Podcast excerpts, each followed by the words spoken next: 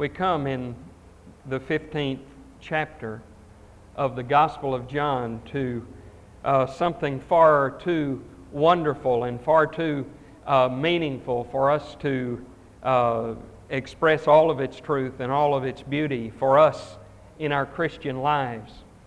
A symbol and a word picture, a beautiful blending of imagery and interpretation from which we may go often to learn so much about our relationship to Him, our relationship to each other, and about God's will for our lives as Christians. Jesus begins the passage I am the true vine, and my Father is the vine dresser. Every branch in me that does not bear fruit, he takes away. And every branch that bears fruit, he prunes it that it may bear more fruit. It was a familiar image that the Lord Jesus used. For growing all over Palestine, uh, often in the wild, untended, and unfruitful, there were vines. And wherever they were planted and cultivated in a variety of ways, they yielded a bountiful crop of fruit that was one of the principal elements of their economy and their diet. The only value of the vine was to bear fruit. Uh, and that night, after the establishment of the memorial supper, as the Lord Jesus and his disciples left the upper room in Jerusalem, as they went down the Kidron Valley and across the brook, they would doubtless have crossed many small plots of cultivated vines. And as they went, as he so often did, the Lord Jesus drew on what was around them to teach them wonderful truth.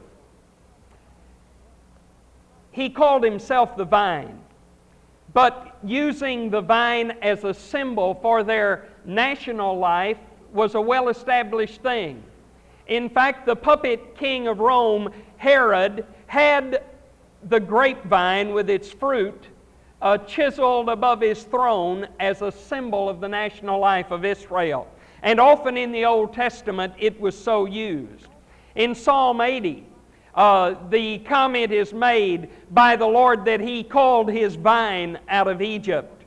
It is used as a metaphor by Hosea, Isaiah, Jeremiah, Ezekiel, and others of the prophets.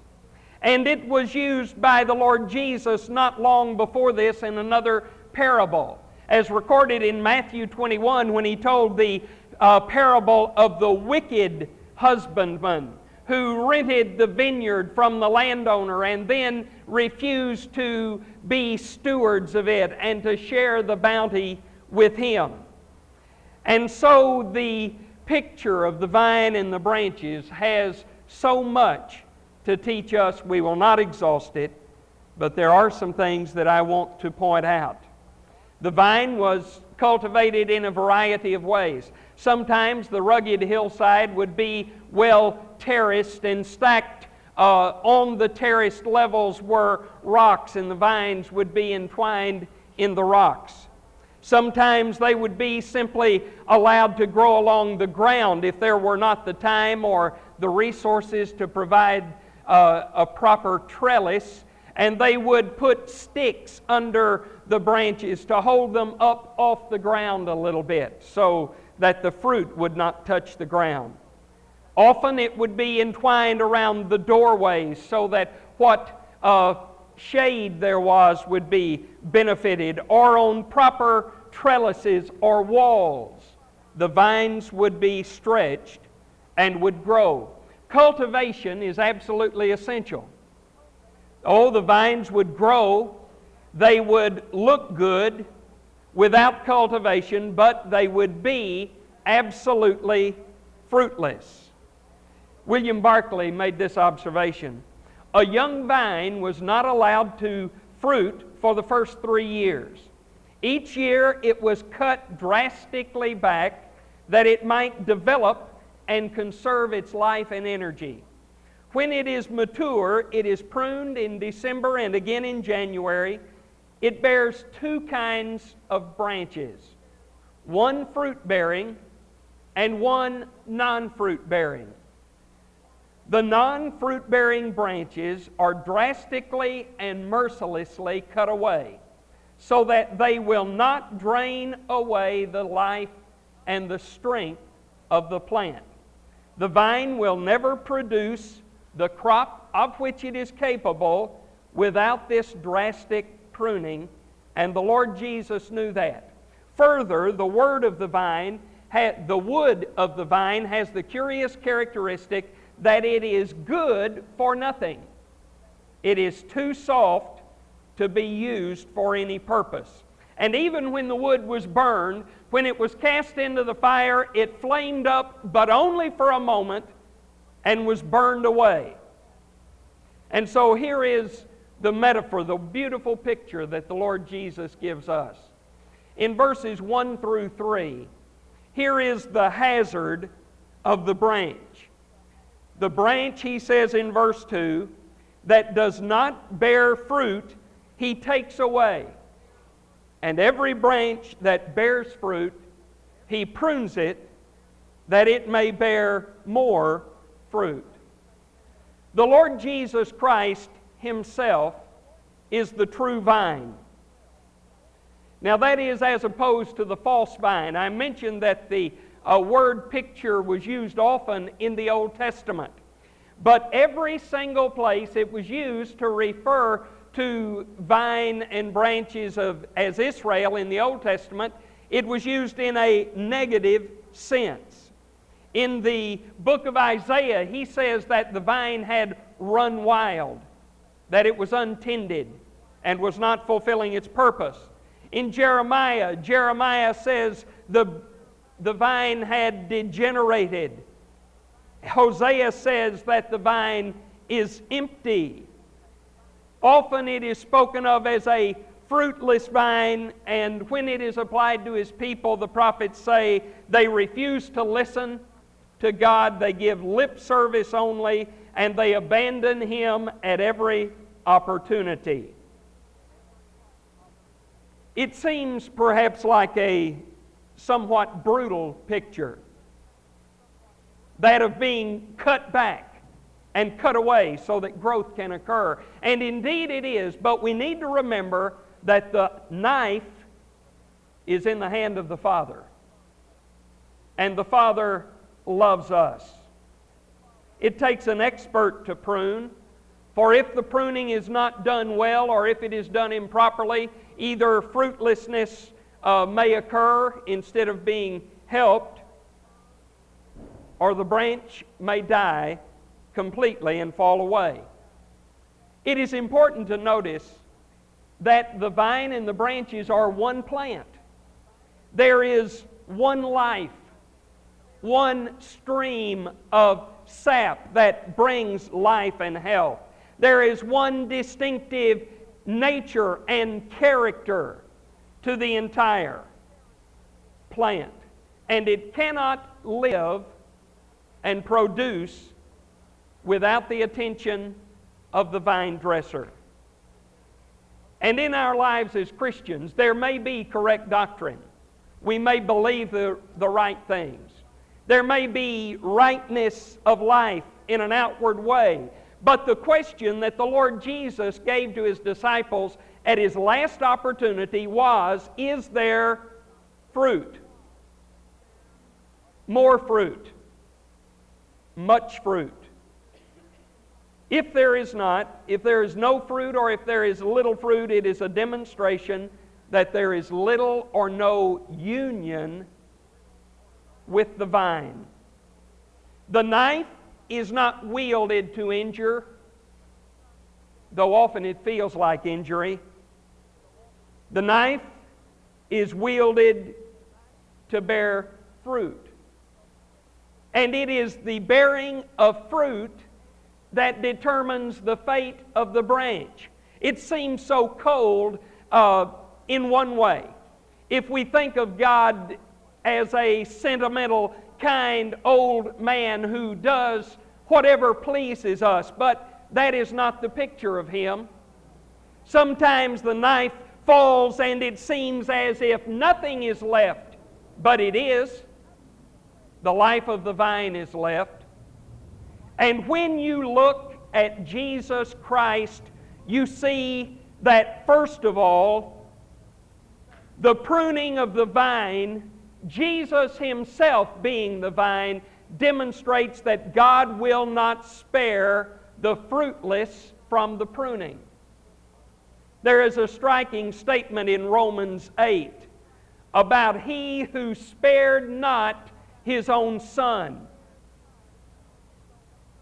I fear that in our presumptive living, sometimes we have uh, in our minds a feeling that God will just look away, that it does not matter, that He understands, that He forgives us, and if we don't live for Him, it doesn't make a great deal of difference.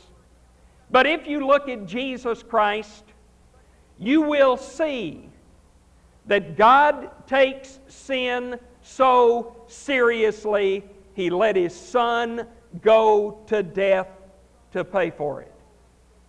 And if He spared not His own Son, nor will He spare the fruitless branch.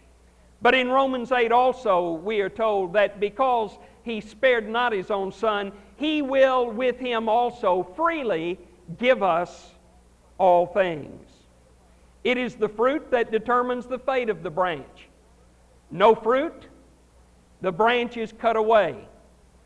It is not the purpose of the grapevine to produce leaves, to produce shade, or to be beautiful. It is the purpose of the vine and the branches to produce fruit. And our focus is mistaken when we rejoice and glory in the blessings that seem to be leaves and shade and beauty, and there is no fruit. The pruning, first of all, cuts all of the dead wood completely away. For if it is not cut away, it may uh, allow the rest of the vine to be damaged. And then the live wood is cut back drastically. But the husbandman never severs the connection of the branch to the vine. That is never severed. Rather, it is trimmed back to be kept clean, free from parasites and other things that would hinder its usefulness. And let us always remember that though the pruning of the vine may seem to us a hazard, remember that the knife is always in the hand of the Father who loves us. And then notice in verses 4 through 6 here is the helplessness of the branch. Jesus says, Abide in me, and I in you. As the branch cannot bear fruit of itself unless it abides in the vine, so neither can you unless you abide in me. I am the vine, you are the branches. He who abides in me and I in him, he bears much fruit, for apart from me you can do nothing. If anyone does not abide in me, he is thrown away as a branch and dries up, and they gather them and cast them into the fire, and they are burned. The secret of the Christian life is abiding in union with Jesus Christ. Our life is drawn from Him. It is His life in us. It is amazing to me that so often, though Christians accept the fact that they could never save themselves, Easily we seem to accept the fact that Christ had to die for our sins because we could never be good enough to do that. But we think somehow that after we are saved, we must be good enough to please Him. That's not true. It is His life. And there is no good thing in any of us, Paul says in Romans 7 18 and following. The only goodness, the only beauty, the only holiness, the only benefit to humanity or to the Father that is in us is there because of the presence of Jesus Christ.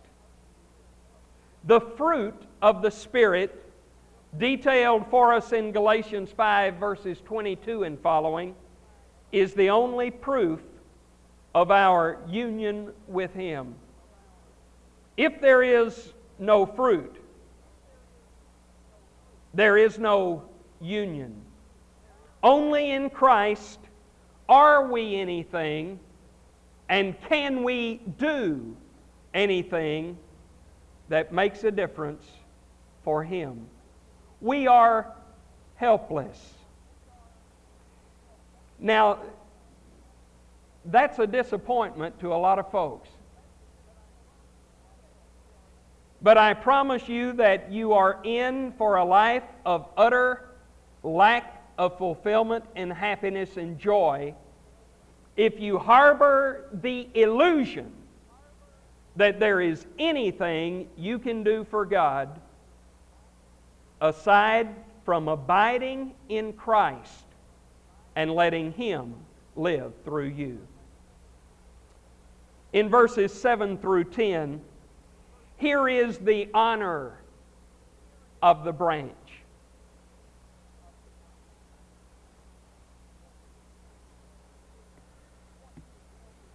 In what could well be called Christian subculture in the United States today, often servants of the Lord, or those who are supposed to be servants of the Lord, are celebrities. Have you ever wondered how Jesus Christ would have felt with the celebrity mystique that surrounds Christian leaders today? I don't think that he would like it very much. Because the honor of the branch is simply and only to glorify God. That is the honor of the branch. We are to abide in Him. And as we abide in Him, first we recognize His sufficiency for us. We recognize our dependence on Him. And we draw our life from Him. He mentions conditions that must be met. Verse 10 If you keep my commandments, you will abide in my love, just as I have kept my Father's commandments and abide in his love. We are to abide in him and in his words. It is to be constant. It is to be habitual, even as he focused on his Father. It is to be undiluted obedient, obedience, cheerfully, completely following him and obeying him, being faithful whatever is required. From this passage as a whole, there is a fourfold test of prayer. First of all, prayer that will be answered must be to the glory of God. The primary purpose of everything God has ever done is to glorify Himself, not to please us, not to meet our needs, but to glorify Himself. And our prayers have no possibility of being answered if they do not bring glory to God. We are to pray in His name. The name represents the nature, it represents the character, it represents His purposes, His will, His desires. And prayer that is answered will come from the heart of one who abides in Him. And our prayers always need to be tested by their consistency with the Word of God. We cannot abide in Christ unless we abide in His Word.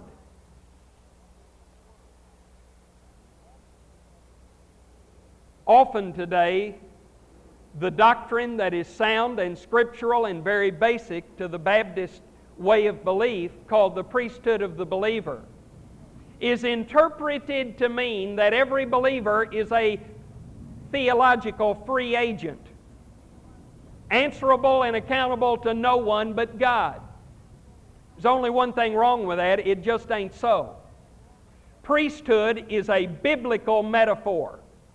God, in establishing the priesthood in the Old Testament, set down very strict procedures for the priests to follow.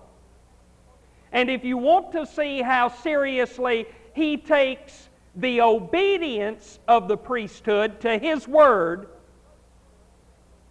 you can go to the book of Leviticus and see the fire come from the altar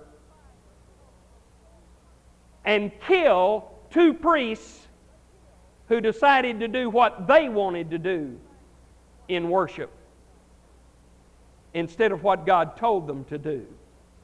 A priest, in the New Testament sense, is not a theological free agent. It is a position of trust.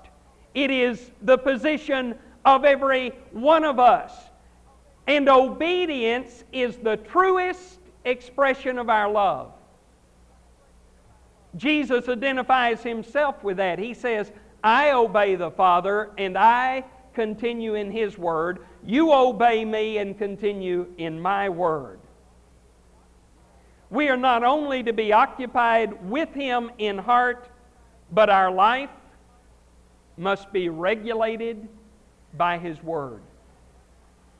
And in verses 11 through 17, here is the happiness of the branch. The happiness of the branch. There is full joy in the Lord Jesus Christ only in abiding in Him and in His Word. He tells them that they are chosen. He has chosen us for joy, for love.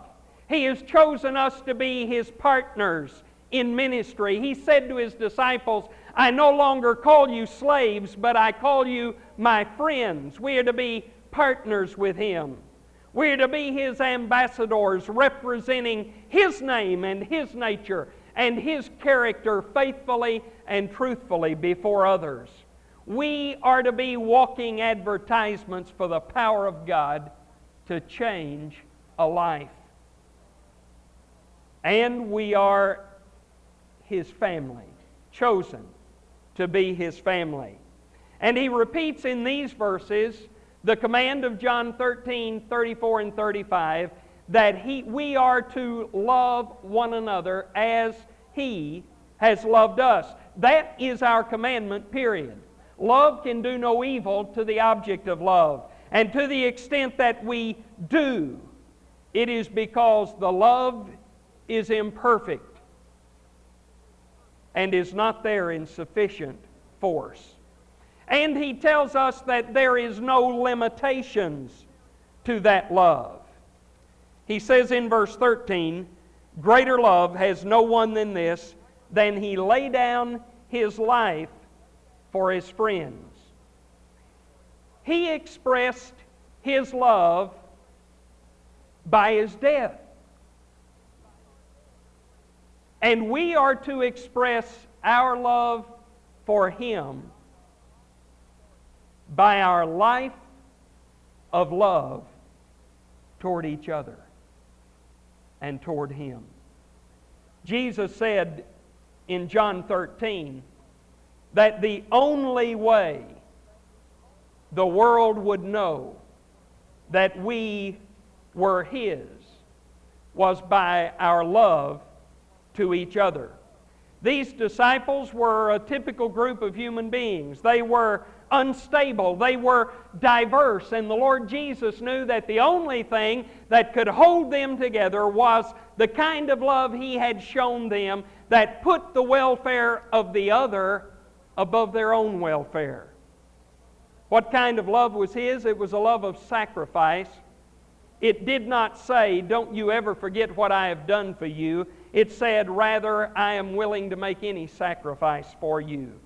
It was a love of closeness and intimacy. It was a love of initiative. We love Him because first He loved us. And it is a love that is productive in the lives of others.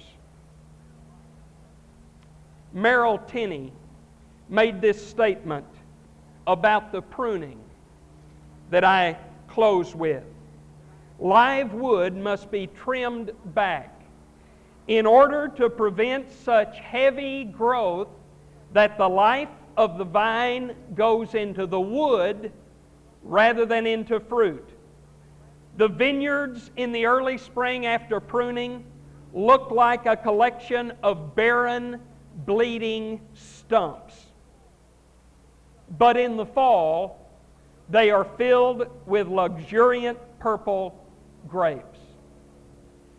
As the farmer wields the pruning knife on his vines, so God cuts the dead wood out of us and often cuts the living wood back so far that his method seems cruel. Nevertheless, it is from those who have suffered the most that often comes the greatest fruitfulness. Fruit, more fruit, much fruit is the divine order. Jesus said, I am the true vine. My Father is the husbandman. If you abide in me, and my words abide in you, you will bear fruit, more fruit, much fruit. May we pray.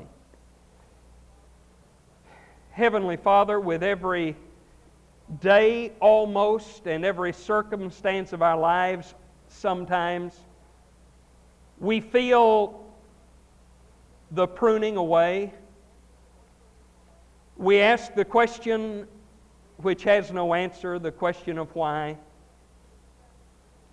And we are challenged to find purpose in our pain. Father, would you, by your grace, grant us the power to trust you even when we do not understand what you are trying to do.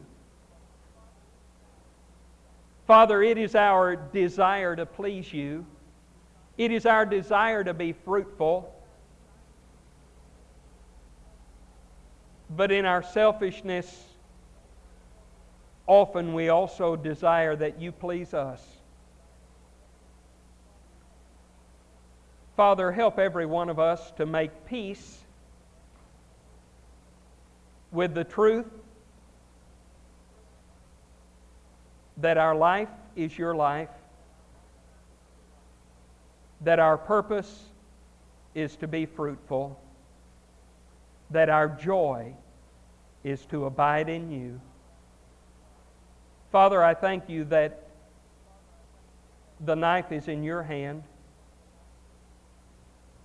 And it is with fear that I pray, and I pray in behalf of these your people, that you would prune away whatever must go so that we may be fruitful, so that the world may know and may come to the Lord Jesus Christ. For I pray in his name and for his glory. Amen.